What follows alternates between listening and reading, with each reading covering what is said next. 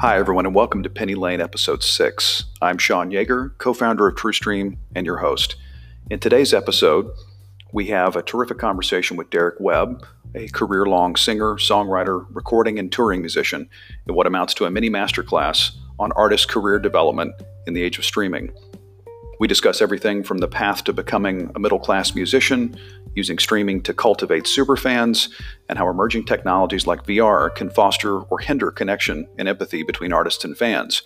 I know you're going to love this, so we'd appreciate your five star rating. Tell a friend and provide us any feedback you have. Thanks so much and enjoy. So, Derek, with a career spanning over 25 years and counting, you've no doubt seen a, a great deal of change in the music industry mm. uh, as a whole and contemporary Christian music, where your records have historically been placed and played, um, and in the evolution of your music and career. You know, tell us a bit more about your story so far. What's brought you to where you are today as a songwriter and recording artist? Right. Well, um, I think I think my greatest strength is the fact that the great the biggest advantage that I've had is the fact that I have I've spent most of my life and certainly my early life um, uh, under the impression at least that I just couldn't do anything else. and and and and that's not just that wasn't just the impression I had for at least the first half uh, of of my the, the first two thirds of my career, I'll say I I really couldn't. I mean, when I was a kid, um, at a time when most kids were finding things that they were excelling in, be it academics or sports or social stuff or whatever, I was horrible at everything that was being measured during my you know childhood, adolescence. I I just and um and so you know when um when I was really young, when I was probably whatever five, five or six or seven years old, I just realized that I was good at music, that I really enjoyed it, and that I had some proficiency for it, and and uh, and um, which I think you know, as I'm like Malcolm Gladwell style, trying to analyze right. what led. Because when you say I, re- you know, oh well, how did you realize that? Because not everyone realizes sure. stuff like that. And you know, it's because my mom was a musician, and so she had grown up, and she was a great pianist and um, had had done a lot of study and had, uh, in that and uh, and um, but also had a great ear for music, which not a lot of trained musicians do. And and so I had that advantage. I had a great, essentially a great music teacher living in my house, and um, right. and instruments around. You know, so we we had what I realize now everyone doesn't have uh, necessarily, which is like instruments. We had a piano always in the house. We had my mom didn't play guitar, but she had a she was a frustrated guitar player, and she did have a guitar buried in a closet, which I remember the Saturday afternoon I went and dug out and tuned it up to a.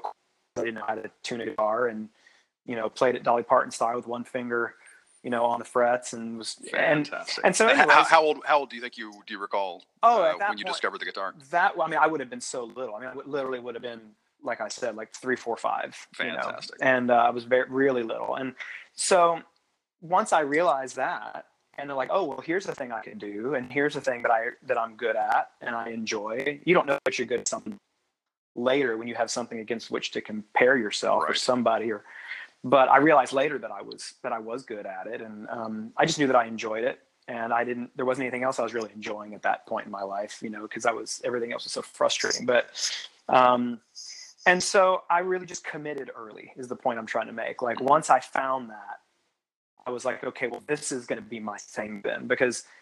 Uh, you know, when, when you go through some some years or some time, and I'm sure this is true of a lot of seasons of life, um, and you see people kind of figuring themselves out and figuring out what they're good at and um, and you don't have that and you don't find that it really it, you start to get a little frantic after a, little panicked. And and uh, so once i found music even just a little bit of it that i had the opportunity to identify i I, I just grabbed onto that. And that and that was kind of my thing. And i just was like well i'm, I'm making this my thing. And uh, I just really focused on it. And and I think the other part that you put with those other elements that were necessary for this to have happened was the fact that I didn't know then, it was so early, but I have a really extreme personality. And so I do nothing in moderation, nothing. And I'm either doing something all the way or I'm not doing it. And so for me, you know, wound up um, just throwing myself into it. And it's it's really kind of it, it's the kind of thing that that nearly sabotaged my early life because I, I, I did it, you know, by the time I was in junior high or high school, I was probably spending eight to 10 hours a day on headphones in my room playing guitar and practicing guitar. Right. And literally couldn't give a crap about school or anything else. And so everything else was just falling apart. But music, I mean, I probably logged my 10,000 hours by the time I was 13. And, wow. you know, so I, and, and nothing. And so, it, but, and it was equal parts good and bad because yes, it was causing me to pretty much flunk out of school, but it also kept me out of a lot of trouble in my early life. Like I remember, um, the, you know, this band that I, I, was always in bands with older kids. Mm-hmm. And, um, so I remember when like, uh, maybe a freshman in high school and in this band and full of seniors and, co- and early college age guys. And, um, we were playing a, uh, we had this rehearsal space at this, uh, at our, our drummer and, and singer were brothers and they had a house in Houston where I was living at the time, and and we would rehearse there. And this one weekend we were having a rehearsal, and we decided to invite people over, so it kind of became a party. And and um, and we were going to play a set, you know. At, for I remember somebody handing me a uh, like a wine cooler or something, something really odd, just a hangover in a bottle, something really sugary and awful. And anyway, Boone's I, Farm or something. Ah, uh, the worst. Yeah. yeah. And so I, but I, I drank it, and and and it was fun kind of, i remember kind of feeling a little loose and but then we came time to play and i picked my guitar up and and it just made me it you know i, I was playing really sloppy and mm-hmm. i could, and i at that time i was really like a aiming to be a really technically proficient guitar player i was a lead guitar electric lead guitar player so i was like really practiced in scales and in lead you know lines and and it just was making me play like I remember thinking, going home that night and thinking, okay, I got it. So alcohol makes me play really sloppy and like shit. So I'm not ever going to drink again because it, it, anything that makes my music better, I'm going to do. Anything that doesn't, I'm not. And that's just that. And I went home and, just, and I literally didn't drink again in high school. I mean, I, I mean, I, wow and and it wasn't a moral thing. It was just incredible focus. It, it well, and, and, because I was like, this is my thing, and I'm not mm-hmm. gonna, I'm not gonna risk screwing this up. You know, this is this is a bit. I found something, and I'm not gonna let go of it. And uh, and I often think to myself, I'm glad that I that that story wasn't that somebody gave me, you know, like a hit of acid and I had like a like a Jimi Hendrix, Steve Jobs Positive type experience. experience. Right, right. Yeah, and because I'd be a drug addict now, um, so well, what I so appreciate about stories like yours, Derek, are that you know I think so often um, we certainly myself I look at people who've who've achieved certain success and notoriety, and we we often mistakenly assume that this was just a you know mastery of so many things, and mm. and to hear you talk about. Um, the level of, I'm sure, anxiety associated with this is my thing, and I better get it right. Yeah. Um, and you know, I, am thinking about uh, Dave Grohl's keynote for South by Southwest mm. a few hmm. years back, and I don't, you know, if you recall or saw that, but mm-hmm. you know, he talks about and and just shares with incredible passion and graciousness his appreciation for that next kid in their bedroom, mm. uh, obsessing, you know, with the headphones on for yeah. hours and hours and hours, and I always remember that, and it sounds like clearly that was that was your experience, and we you know we talk about in your bio the one lesson i love that you know the one lesson you took and then you were self-taught. When when did that fateful single lesson occur? How old would you have been? Um i was probably um man i was little. I would have been early grade school so like maybe you know s- second or third grade um somewhere in there maybe. And yeah there was this great music shop in in memphis where i'm from and was living at the time. And um, there was this uh, H and H Music, and mm-hmm. um, I think that's what it was. I think it was H and H, and uh, so uh, my my parents, you know, my mom mainly uh, told me that you know, she wanted me to go and take lessons, and so um, and so I was like, okay, that's fine, and and you know, went and had this one lesson with this guy, and basically, he, we, we were working out of this Mel Bay guitar book of chords. Oh, of course, and uh, the classic Mel Bay, yeah. and um, and what I realized he was doing, I mean, it, I, it didn't take me a second to. He would come in and he would say, okay, I want you to learn all the chords on the first three pages, and it was one of those books where it had the the tab, the tablature, or whatever Right. you would call it, to show you exactly where to put your fingers, and then a picture of the hand on the strings playing it. And um, he would say, "Okay, learn all the chords on the first three pages," and there- that'd be about nine chords. And just sitting here and just go through each one and what, and then he left. And so what he was doing, and he would come back, you know, maybe 20 minutes later. It was an hour long lesson. He'd say, "Okay, you know, now do this," and he would leave again. And he was running like three lessons at once, and he was just like going room to room. Oh and, wow. and I was like, well, listen, if this guy, if this is what it's going to be, I'll just take this book home and I can do this on my own. I can learn all these. I can just sit around and. And so I did. I took. I told my mom. I was like, like, I, listen, I've got the book. I don't need to sit with this guy. I can do this. This is second, third grade. yeah, Yeah, the, the word precocious comes to me. probably. And um, I, I think my mom was probably okay with it because I was finally using my powers for good. You know, like rather than taking that out on teachers or something. right. because I was always kind of a problem kid. But anyway, so I and I took that thing home and I just learned all the chords out of the book. It probably took me a week, and I learned all the chords. I just sat up and just I was like, but I had something to push me forward, and so Right. I just obsessed on it. And I think I've kind of always been like that with any new piece of software, any new instrument, any new um, style of music that was previously unknown to me that I can get into and learn a bunch of stuff about how they're doing it and making it and producing it. And I just will obsess on it and just squeeze everything I can and learn everything I can from it. And then I figure out what can I bring with me, you know, and then I incorporate it. And so that's what I did with that Mel Bay book, you know, and uh, I never took another lesson. Wow, that's a that's a great story. I mean, and if we look at that and we you know fast forward through, uh, your story is not yet written, of course, Sure. uh, in in full. But you know, thus far, what would you say, Derek, as a touring, performing, recording artist, as a songwriter? You know, would you say there's a handful of sort of lessons or or experiences like that have really shaped your career?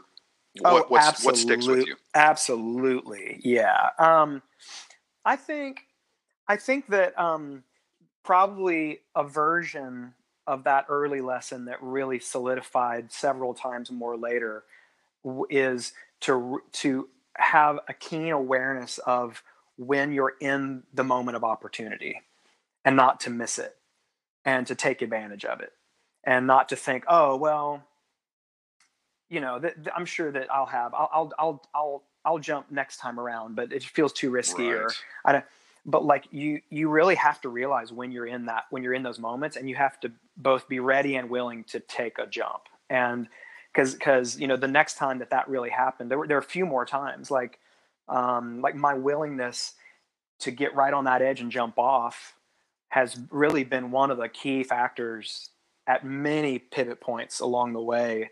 And I, and again, I think it was because I thought I'm not, I can't do anything else. So I have no backup plan. I have nothing else to be like, oh, well, I could take this giant leap and it seems so risky, or I can just do this safe thing and this thing I know how to do that I can fall back on. I had nothing to fall back on. Music was the only thing I had or knew how to do. So it made me very risk tolerant all, all the way through my life. And so I was always, when given the opportunity, taking the risks and taking the leaps because just a few years later, when I was like um, in, or really when I was in junior high, you know, like I was the only thing that ever gave music a run for its money for me uh, as a hobby was skateboarding. I got really into skateboarding when I was in junior high and spent a lot of my time practicing and learning tricks and stuff. But music was always the thing. I think, like you said, I don't think that it's that only certain people get the opportunities. It's that not everybody recognizes the opportunities. Right.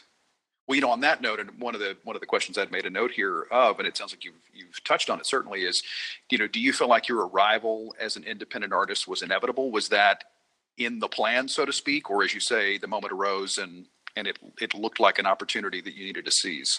I mean, I um, I really feel like I have um, I've been really fortunate in my career, and and although I'm not someone who most people would know, and I'm certainly not famous, but I have made a living at this for more than 20 years and um, you know it's the only job i've had as an adult and uh, pretty much and so i, I don't um, think that's a result of my being super talented or or having any kind of a really great well executed plan or something that i that was a strategy from the beginning i mm-hmm. think it's just been kind of following coordinates um, just all the way through and coming to each point and being always ready to jump and looking for that you know that next opportunity to you know even if it's something that y- you only really can see 12 months ahead but you really feel like that's that's the right move and that feels that's your gut you know and sometimes that thing that you thought might get you 12 months gets you six seven eight ten years you know you don't you don't right. ever know what you're stepping into and what's around right. two corners from here um, well, and on that note, I mean, you know, you've you've got a significant catalog of of, of uh, records released. Uh, you know, touring for for as you say decades. I know house shows mm-hmm, have become a focal mm-hmm. point for you, which I think is fantastic. Um, I have several other friends. We probably have mutual friends yep. uh, who have uh, Gabe Dixon comes to mind, who has you know uh, done quite well there, and so you know has has again have these various facets of your of your work of your career kind of fallen into place as they come to you or or is there a is there a puzzle that you've put together you know so thinking about the artists other artists perhaps earlier in their career that are listening mm. um, you know understanding again it's not as you say a master plan but but how mm-hmm. do you mm-hmm. sort of put all those puzzle pieces together and and uh, and and kind of look at those as your as your career as it stands today yeah well i think you're right i mean i, I think the point you're making is it it it is part random opportunity and and and um, willingness to risk, but it is also along with that um, intention and strategy mm-hmm. and thinking critically about how am I going to make this work and treating it like a like a job, a great job, um, but being willing to take it seriously. And I mean, I, I have a lot of young artist friends in Nashville who are crazy talented, more talented than me by a by a long shot.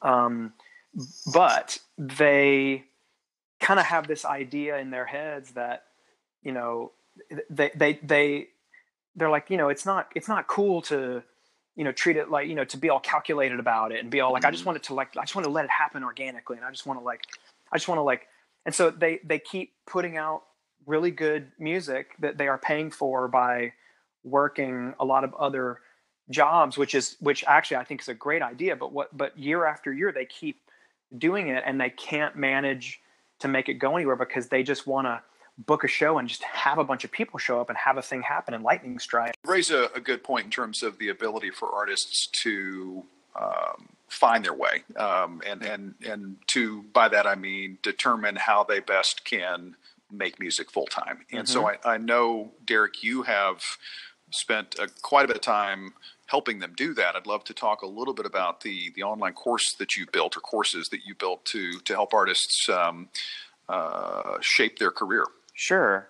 Well, so for me, um, you know, I think probably anybody in any discipline, you, you you get to a point. Maybe I mean, I've been, as I've said, you know, I've done this for I'm in my twenty something year of playing music as my job, and you get to a point where you you start to realize that if if um, my use of what I know is the only use of it, then that doesn't really feel like um, that, that. That's that's it. It feels like, um, especially the indie music scene, it kind of feels like one of those either we all make it or none of us make it kind of situations, and right. you you start to, um, at least me and my friends in Nashville, like you, the the natural instinct is to start to want to be generous with what you know and to know what other people know. And so you, and um, you know, you, you want to get together and find out what are your friends trying and what's worked and what are they trying and not working, so that you don't waste your time trying that or whatever mm-hmm. it is. And and I think it was a combination of that of just realizing, oh, and I don't know if that's. I mean, I know a lot of people talk about kind of mentorship and things like that, and I don't know if it's that so much as just um, that that moment where you where you kind of kind of hits you that like oh you know if if i'm the only one benefiting from whatever knowledge i've managed to kind of gather together then that doesn't feel like a great use. That that's like mm-hmm. it's like you, you kind of want it to scale a little bit, and you want to feel like it um, could could benefit other people. And so I wind up having, as probably a consequence of living in Nashville, I wind up having, uh, or over time, I had more and more young artist friends come to me and just want to ask questions and just want to like, sure. hey, help me think through how to. I've got this EP or this album finished, and help me think through how to distribute it. Help me think through how to market it. Help me think through, and um, so, and what I realized is that um, you know I just don't, as a physical human being who lives 24 hours at a time and has to sleep some. I just don't scale that well. And I just can only have so many coffees with so many friends. And so that's kind of where the idea for the online course came from. I, I and um, along with another pal of mine who runs online course business, and he, when I was talking to him and just kind of saying, "Hey, man, like, what are what am I missing about what I do and opportunities to do it better and t- for it to benefit people?"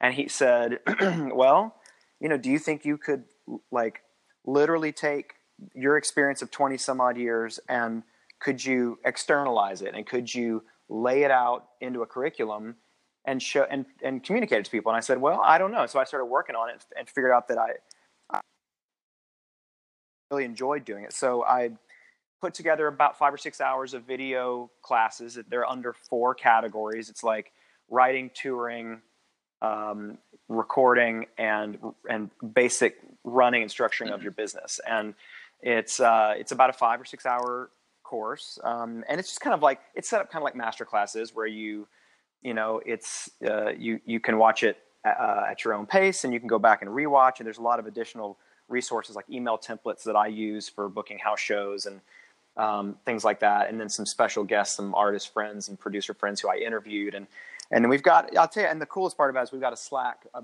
a, a Slack group um, of indie musicians from all over the country who uh, and we play each other our stuff. We talk about what we're doing. We we celebrate our wins once a week with each other of things that we've managed to accomplish and figure out and you know and i get on there just like the rest of them and we we talk this stuff out and i think that's one of the things it's like it's uh, being a a having an, a, a, career in the indie music scene, you're a real solopreneur, right? And that's a and it's it's hard. Like you you really need some kind of community or some kind of you, you need, it's important to have constant reminders that you're not alone doing it and you're not the first one to ever try to figure it out and that you're not reinventing the wheel every right. day. and it can feel like that um, every time i make a new record i feel like oh my god what am i going to do how am i going to get this thing out who's going to help me i'm all by myself and it's easy to get discouraged. And so I think just having other artists, just having a reminder that they're out there and being able to benefit from maybe things they know that could help you, I think can be pretty huge. So that's so just a few years ago um, is when I developed that. It's, so it's called Middle Class Musician, and you can people can go to middleclassmusician.com and you can. Uh, I think there's at least the first hour of it is free, and you can check Terrific. it out and see if it seems like it's something for you. And if so, then the rest of that resource That's is great. Available. We'll definitely include that in the show notes. Very cool. And I think it's it's interesting, yeah. but not surprising, but interesting to hear the parallels.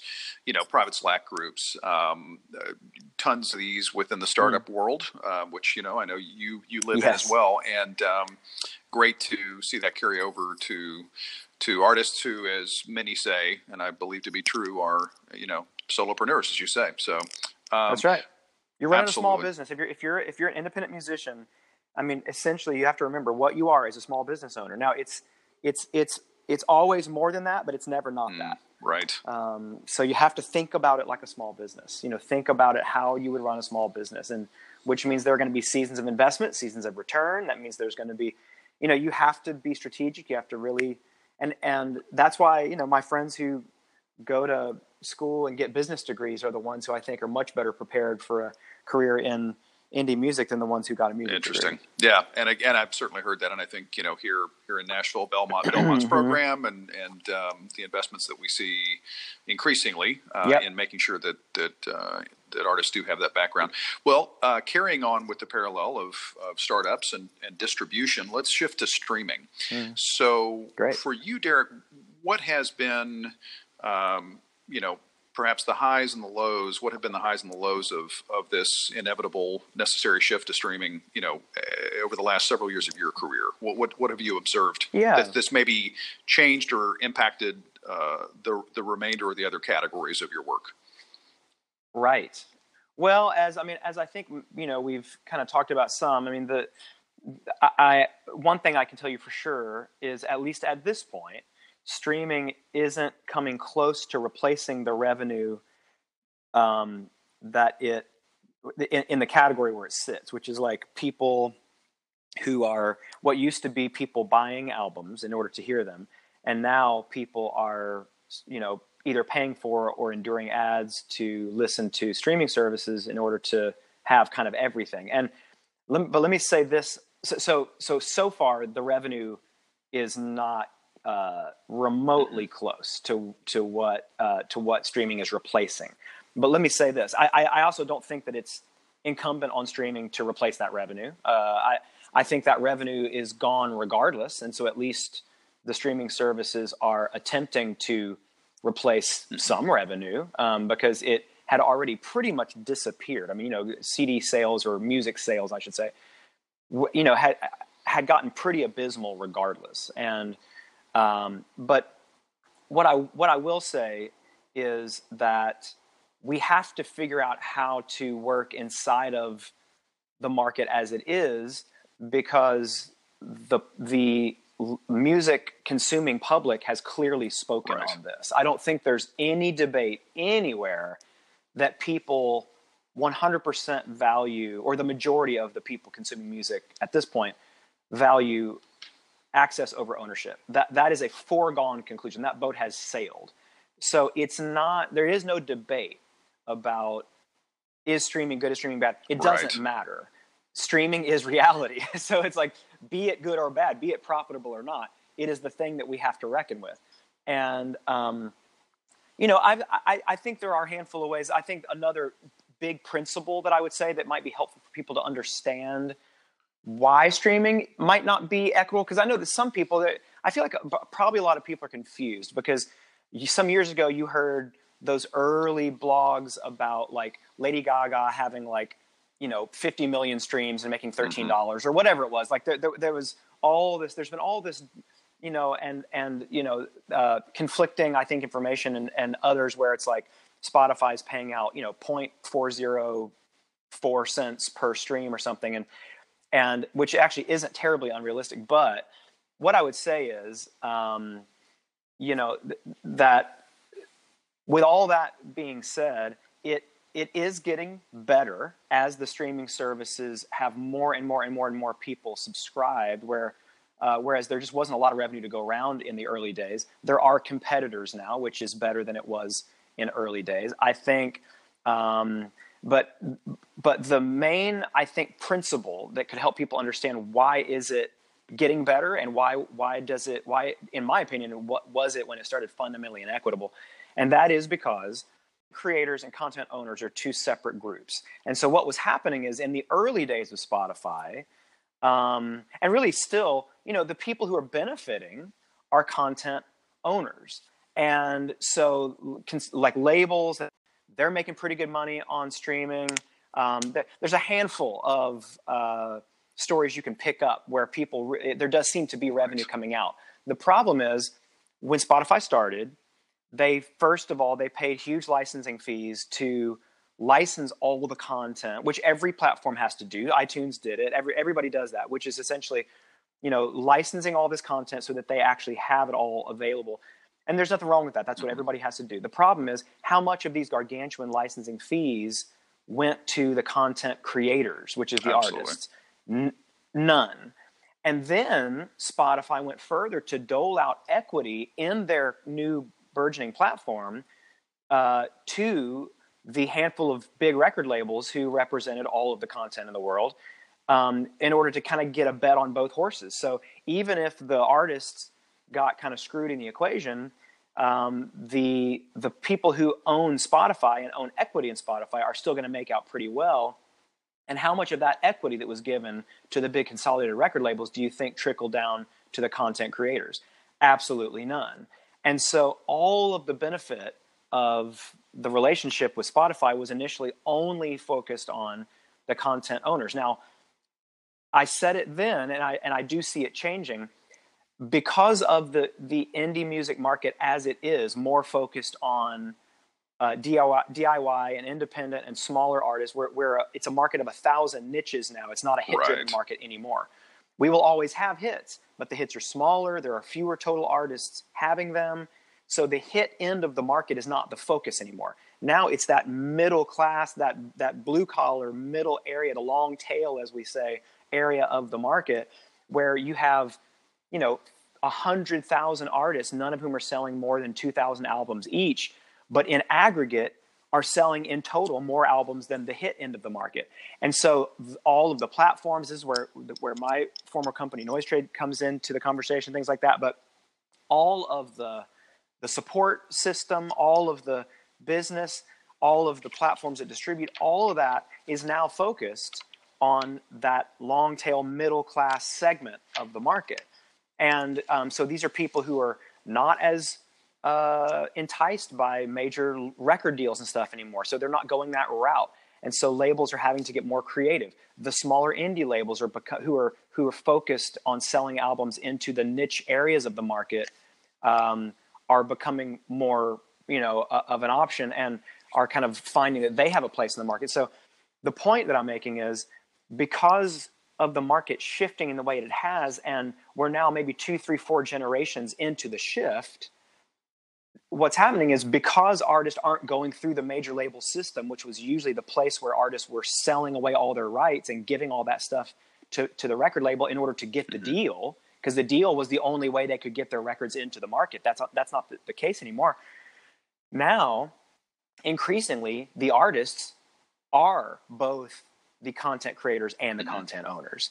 So, and, and, and that, that is increasingly the case, um, where the only way to get your records distributed and to get you know your records onto playlists and your records out into the world um, it used to be that again major record label deals were the only ways to do it and the only ways to get those deals was to give up your publishing to give up your your rights and your ownership now that that's not the case anymore the ownership is slowly it's just a, it's like an evolutionary process. It's just naturally staying with the artist. And so now that we have both a combination of higher higher levels of subscribers of people who are paying for the things like Spotify and Apple Music and this shift where the content is being increasingly owned again by the people who are creating it it's slowly but surely things like Spotify are actually meaningful. Mm-hmm. Uh, and, and, it just took time, but for a good 10 years or whatever it was, five or, you know, almost 10 years,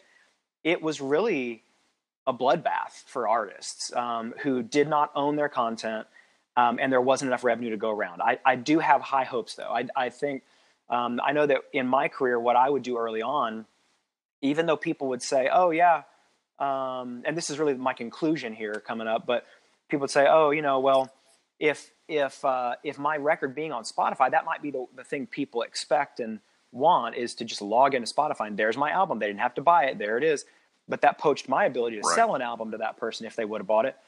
Then what I would do, and what I saw a lot of artists doing, bigger artists like Coldplay and Radiohead and a handful of artists would do is they would just window their their content in, onto the streaming platforms and not put up whole albums until many months later to kind of coerce consumers to purchasing it. And I and I, you know, I, you have to be a pretty big artist for that to work, or you have to have a really in a, in a really specific and strong mm-hmm. niche for that to work. Um, so I would just put up a single or a couple of songs, and then people would hear those and be like, "Oh, well, I want to hear the rest," and they'd go and find it somewhere else if they cared enough. At this point, man, like I'm gonna have a new record coming out this year.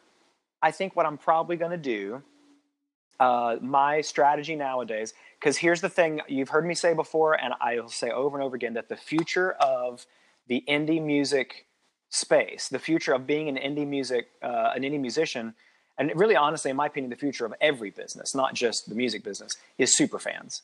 It is super serving the people who most deeply resonate with and care about right. what you're doing. If you do that, there is actually plenty of money to make a living at it. It's the it's the 15, the 10 to 15 to 20 percent segment of your audience who loves you the most subsidizing 100% of your career. Now, that's always kind of been true, but we have to focus on that now more than ever. And so, what I do nowadays is I'll put a single up, uh, you know, just as uh, like you normally would, put up a single on on uh, on Spotify and elsewhere, and then do what I call a guerrilla pre-sale um, for my album, which is like before it goes to the DSPs, mm-hmm. before it goes to Apple, and before it goes to Spotify and Amazon, uh, to where it's only available on my website and it's a pre-order and it's a thing where people get that's where you get that's where people can buy the vinyl and the deluxe right. versions and they can buy you know the t-shirt and all the cool different things that that um, that I feel like my people want um, and they can get like an immediate download where with every purchase they get they get the album before everybody else now here's the thing a very tiny segment of of of the audience or specifically my audience is going to be willing to buy anything off my website. Like what we know is nobody buys anything off artist websites except super right. fans because they will buy it anywhere they can get it if they can get it before everybody else because they're super fans. And so um, you know so i don't so that's kind of how i don't allow streaming services to poach my ability to sell records is i just run it early um, maybe six weeks two months before i'm going to release it everywhere. And i'll even say that i'll say listen here is the release date in you know at all on all the streaming services everywhere you can buy it it's going to come out on this date. But if you want it two months early and if you want to get it on vinyl if you want all the things then you can get it right now today. And and there are a lot of people and this is going to be true on scale for every artist who will buy it directly from you will buy it early if you are smart if you know your fans if you know what they value about you and what they care about and you can offer them the right um, mix of experiences and products um, you can monetize them early, and that's what right. they want. They want to give you their money. They want to support you. And then once those people have the chance to have that early, more intimate experience with you, then put it out everywhere. And in my opinion, what streaming services then become is just a great lead generator to slowly build your I was just, in fact, that's just where I was going to go. And and you know, you have yeah. put in the work and the time uh, and therefore now have, I'll call it the luxury in, in air quotes, uh, to it sounded yeah. like, and you just confirmed it, to to approach streaming as the top of the funnel to to create exactly more right. super fans, um, which, which, is not That's the exactly right. newer emerging artists, right? They are about building, uh, you know, following on Spotify, yep. getting playlisted, which which you know. Well, and and that's true. And and so what did we say that that being an indie musician is running a small business. And so if you're a brand new business with no market history, with no customers yet, then your whole focus should be on right. discovery, on just having people. That's why you know, like if you want to start a cupcake stand. Before you're going to get anybody to pay you for your cupcakes, they have to try them and realize that they're great and worth paying for. So that means you got to give a bunch away. You know, stand on a corner and give your cupcakes away so people get a taste. That's why people give away stuff on end caps in grocery stores because if I try that and it's really good, I'm probably going to walk on down and buy some because now I realize it's worth paying for. So if you're at that early stage in your small business, a great strategy is to make your stuff available for free. And that's the season in your career where you're working some other job because music's not paying you yet. But here's the thing that's your early sweat equity investment into your mm-hmm. small business.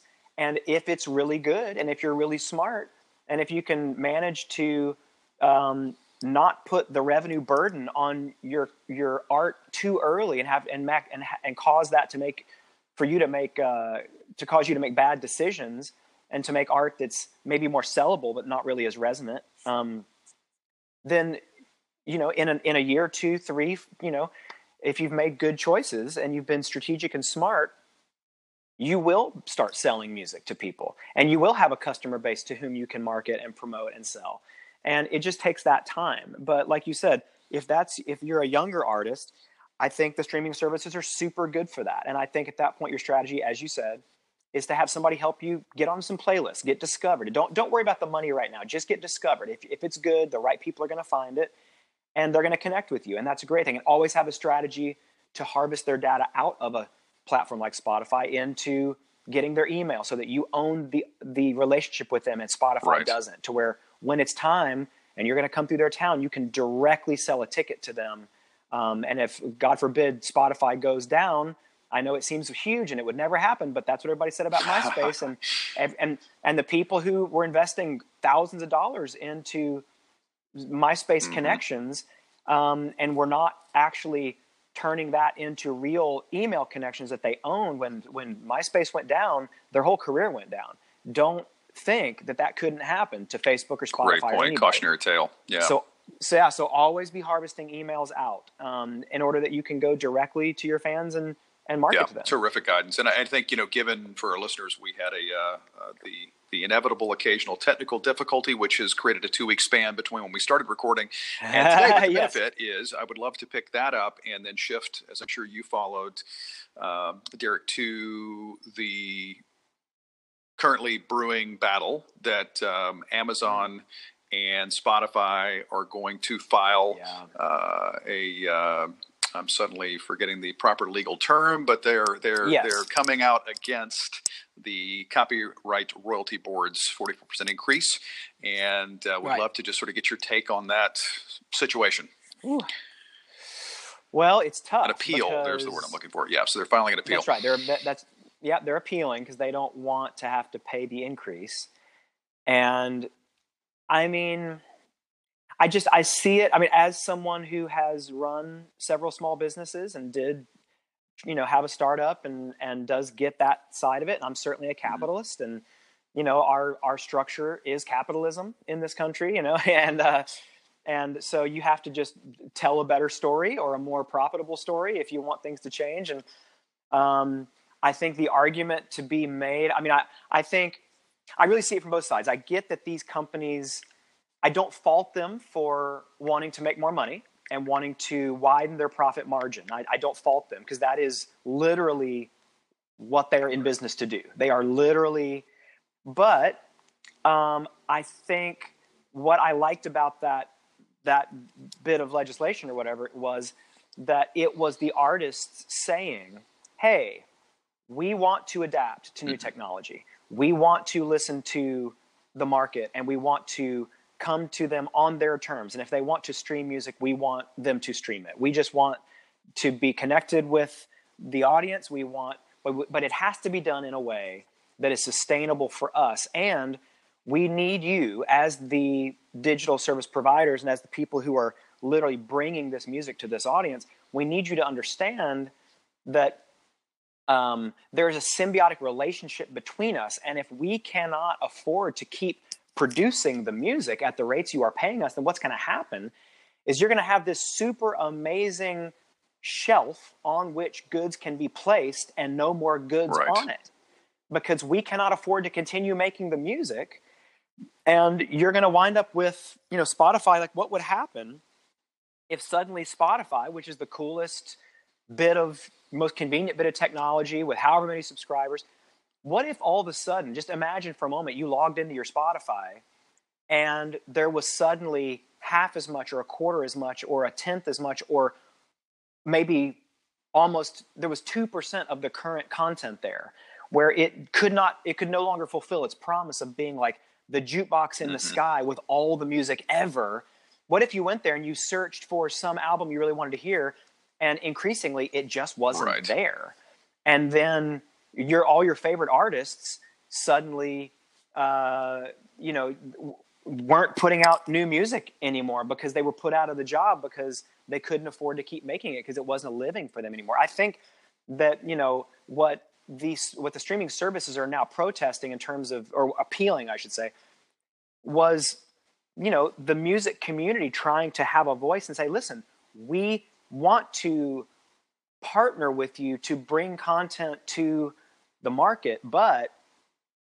you can't do this without us any more than we can do it without you. But you know, if we were to, um, if, if we're not able to, if we can't afford to continue producing the content that you are distributing, you're going to be a distribution platform without Absolutely. any content. I mean, that just and so we have to figure out a way to make this work together. I'm, I was super discouraged, obviously, to see the appeal or, or the mm-hmm. intent for the appeal, mostly because you look at these companies and you feel like surely they have the money. But I think that's why these kinds of this kind of like being involved politically and socially as artists and as companies is important because that's how we make our voice heard and we say, hey, if you know, if you were to increase us and increase the pay, it still not isn't near what you're replacing, as we Absolutely. said earlier, in terms of record sales. But boy, we're getting there. And right as we're all getting a little bit encouraged and like the money starts to seem like maybe this is gonna it's a glimmer of hope that maybe it could be right, okay and, right.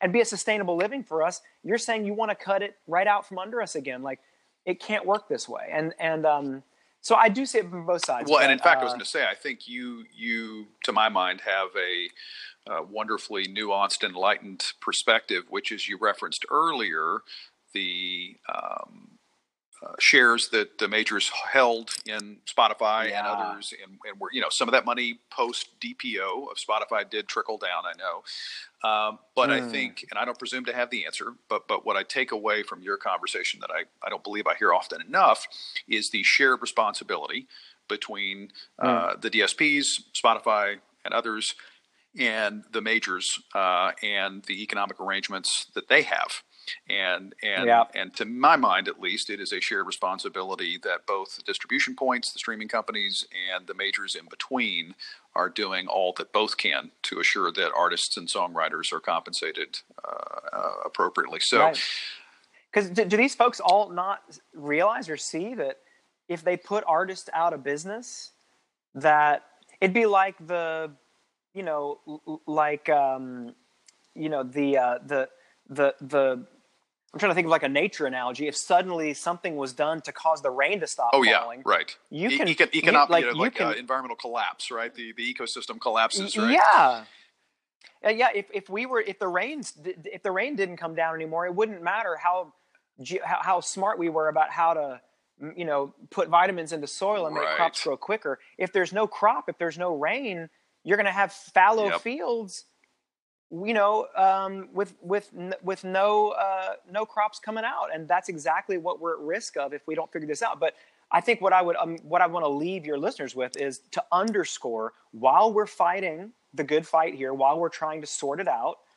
Um, th- this is all more reason why artists need to not anchor all of our hope and metrics for success and everything else on these changing and evolving technologies. We need to remember that ultimately what's important um, and what's always worked is having direct connections, tunnels dug under all of these moving technologies and big companies and and owning the relationships with our fans and having their emails, having being able to directly connect with them and go directly to them to sell our records, to sell them tickets to our shows to find that small segment that deeply resonates and because that is always going to be the solution. I mean, and so yeah, let's keep fighting for our rights here. Let's keep fighting to make it equitable. Let's use the streaming platforms in all the ways that they ultimately help us. And let's, if that's where the fans are, that as you said is the top of the funnel to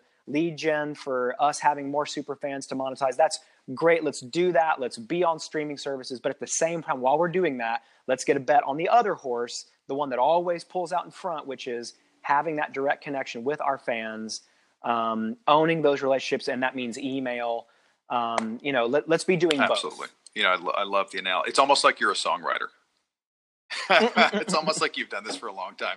Uh, no, but these, mm, these are sure. analogies, and I think they're important points. Um, just great, great takeaways for for listeners. It's the only way to be impervious to right. It, you know, like to to to hope for the best, work work as though it's going to be the worst, and then always know that you've got your super fans right, to lend on, right. to lean on. Yeah. Well, you know, and that takes us to what I'd love to close with, Derek, which is, as you say, uh, not to uh, put all bets down, all chips down on streaming. You know, given your background, as we've talked about in recording, performance, touring, uh, your your startup NoiseTrade, and other endeavors, uh, as you look out both on the music and, and tech landscapes, what excites you? What do you see coming down the pipe in the next few years? Mm.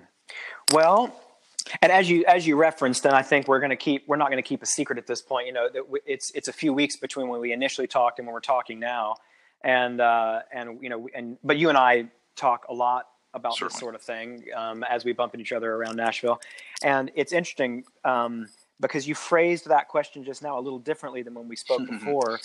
And and so so I'll say two things to that. One is um, there's a band called May that I ran into. I was playing. I played a showdown in Dallas for a thing, and these guys have been around for a long time. They're kind of a rock outfit, but they really were blowing my minds with their use as a you know a, a big band, but a fairly independently thinking band with AR and VR. Now I know that that feels like crazy future to most people, um, but they had some pretty impressive and pretty because um, I mean, at the end of the day, yes, I love technology. I'm a total nerd, but I'm also the most practical artist you've ever met in terms of right and how does that dime spent sure, make me a quarter? Sure. Like I'm just I'm just not you know I don't care. I mean, ultimately, I'm not doing it if it's not if it doesn't make sense on a on a P and L. So so um, but I was really impressed with some of what they were developing and working on and some of the ambition they had for um, really bringing their performances up to a different type of experience and level with um, augmented and virtual reality. Super exciting. I, am yeah. I, it, it's just such an interesting space. And here's the thing I love about it. And this, and I'm, I don't want to get too philosophical, but I feel like AR and VR, especially VR, when it's when it where it's total immersion, as opposed to an augmentation of the, of of the real world. Um, VR to me is like when used for what for what I think it it's is possible. It's like an empathy machine because it gives you the ability to see fundamentally see the world from a different perspective.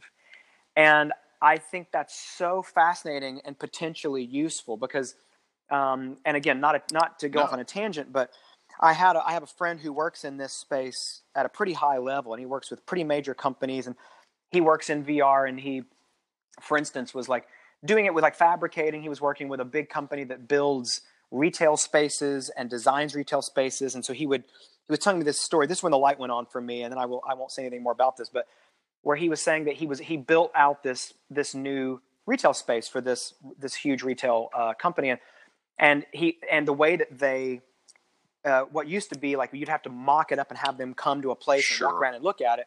They can build it and fabricate it all out in in a VR, a virtual environment. Put the the, the headsets on, and then they can literally walk right. around and experience what it would feel like. And then he said, "Okay, now let me change one thing. Hold on." And he changed the setting, and all of a sudden, they their perspective changed, and there were all these spots where like, "Hey, I can't like." I think there's something wrong with my headset or my controllers because I can't get through. Like, it, it's not letting me move into the space. And he's like, "Right." So what? So now, how you're experiencing uh, your your retail space you asked us to build out for you is as someone in a wheelchair. Wow. And so now you can't see. You, you've lost about three feet three feet of height visibility, and you can't literally fit through some of these spaces. Wow. And so experience that as someone with a disability. And now let's talk about how you want to play in your retail space.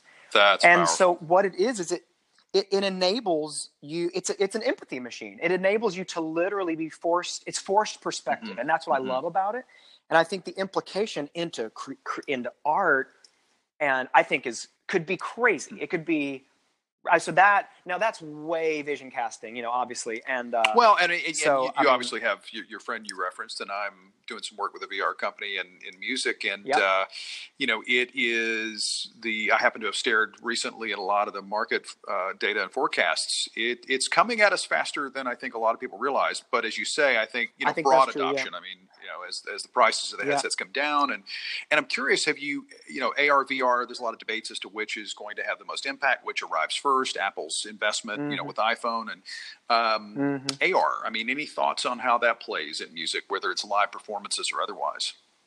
You know, Right. We're, we're all I mean- unfortunately staring through our phones at, at these live events anyway. I know, I know, and I have, I, I mean, and, and I think that you, there's two polar sides of of that camp because one are the people who, you know, bands who are really ambitious and really, and like as you said, like where you would literally, they would want you, and I feel, and U2 did some of this on their last tour that I thought was really interesting, where if you get your phone out and look at the show through your phone, there's all these additional pieces and things happening that are Mhm. floating right in the air in front of you, and it's it's heightened performance and heightened experience. But at the same time, then there's other artists, and I feel like there's a lot of, and, and some people do it in order to keep um, when when they're previewing content. I've seen a lot of stand-ups do it, but it's like the other end of that spectrum where there are companies you can hire to come and lock people's phones into these Right. bags um, to where they literally have to have a purely analog experience in the room where you just have to look at the stage and you just have to look and be in the moment and not take pictures and not video and not You know, I, I love not- uh, the Ryman, of course, here in Nashville is is uh, notoriously wonderfully, notoriously, you know, uh, strict about. You know, they they walk around policing no phone use, and I mean, me as a fan who's there often, uh, love it. But I also appreciate that Hmm. Yeah, the inexorable march of progress means that people are, you know, watching through their phones. Well, yeah, and so I feel like again, this is going to come to the to the particular uses and preferences of of each individual artist, and do you, do you want to is what you're making, and I and I think this is what's great about art, honestly, is what you're doing and the way you're doing it, and the aesthetic and the values of how you do it. Does it lend itself to a more purely experiential analog experience, and does that make you want to make certain choices about how you police that and how you engage your fans with that?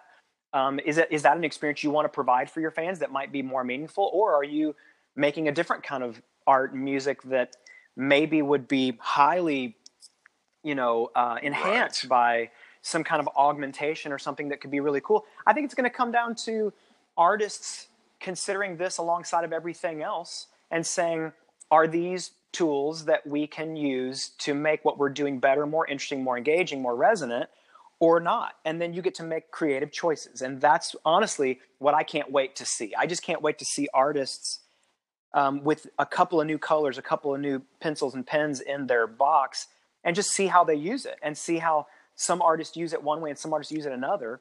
And I think there won't be a right or wrong about it. But I mean, I think that's a, as you said, I think it's probably going to be um, in our, in our, um, it's going to be in the vernacular a lot sooner than a lot of us think. Um, Yeah. so I'm I'm watching that space. I think that's super. Now, something about you know. I, I, I, I just suddenly flashed to thinking about the next evolution. I hope not of uh, people, you know, at a live event as opposed to staring through their phones. They're all wearing VR headsets. That's just not. I don't, I don't want to be there. Maybe. well but, it but at the happen. same time it's like at the same time it it you know in another sense for people who are because like for instance i'm like a little independent you know like i'm like a niche niche niche niche artist i mean I'll, I, I can't go very far i can't I, you know I, I, it's been more than a decade since i've toured outside the united states Eh, well i mean canada yes but not like Sure. overseas england ireland europe anywhere it's been a long time. It's impractical for me. It's hard. That doesn't mean there aren't Great people in other parts of the world Yep. who yeah who who might really deeply resonate with my story like and i would love for them to be able to get into an immersive experience and be at like one of my house shows. It's impractical for me to come to commute several thousand miles to play for Yep. 50 people in somebody's house. But imagine if they could be have a perspective of sitting two feet from me at a house show and be able to really have that whole experience even you know call out their requests and who knows what else. And you know so for people all over the world so what i like about it is if used properly it could help to scale authenticity and it could help to scale that type of experience and make it available to people to where it's not upsetting or poaching or risking anything about the experience that people who I can reach are able to have, but it's able to create experiences for people who I can't reach, and that seems Yeah, and I think that the, the theme of augmentation, you know, be it in something like VR and hardware or artificial intelligence, I think is, you know, where a lot of my mental attention or my attention, you know, sits is is how can it augment? And I think you, you know, talking about uh, asking the question, is this resonant uh, of new technology as an Yeah. artist, and and how might you either choose Yeah. to embrace it or or to decide it's not for you right now, it doesn't fit your art, it doesn't serve your art and your fans. That's right. Yeah. Use it or not, it's a tool. You're you're you're a, you're a creative, and it's a tool. I Use it or don't. This has been a terrific conversation. Uh, we will be sure in the short show notes, rather, to uh, make sure that everyone can find you on on Twitter, your website, uh, the Middle Class Musician uh, site as Great. well. And then the last question I want to ask, which I know it's going to be sometime in 2019, is uh, when can we all expect to hear that next fantastic record? Oh man. Well, I appreciate you asking, and I am, as I said in this conversation, you know, each time a new record comes up, I, I go and try to get just as creative about the distribution and marketing of it, find Right. the right partner for that particular thing, and I'm in that Gotcha. process now. But the record Targets is is Targets is in the bag, and Targets is in Nice. the bag. I'm so happy it's finished. I'm really excited about it, and um, um, I'm uh, I'm that that is what's funny is you work you know for months and months and months on something, and then you're finally relieved that it's done, and then you realize, oh, no, now the work starts. um, but if you if you've made something you're proud of, then it makes the work of distributing it and trying to, um, you know, uh, shepherd it and you know it, it makes it easier Right. and so um, to steward it you know so that's kind of but i'm trying to figure it out now and i hope Excellent. soon uh, but it'll definitely be the next Well, we'll all stay tuned. Looking forward to it. Thanks so much again, Derek.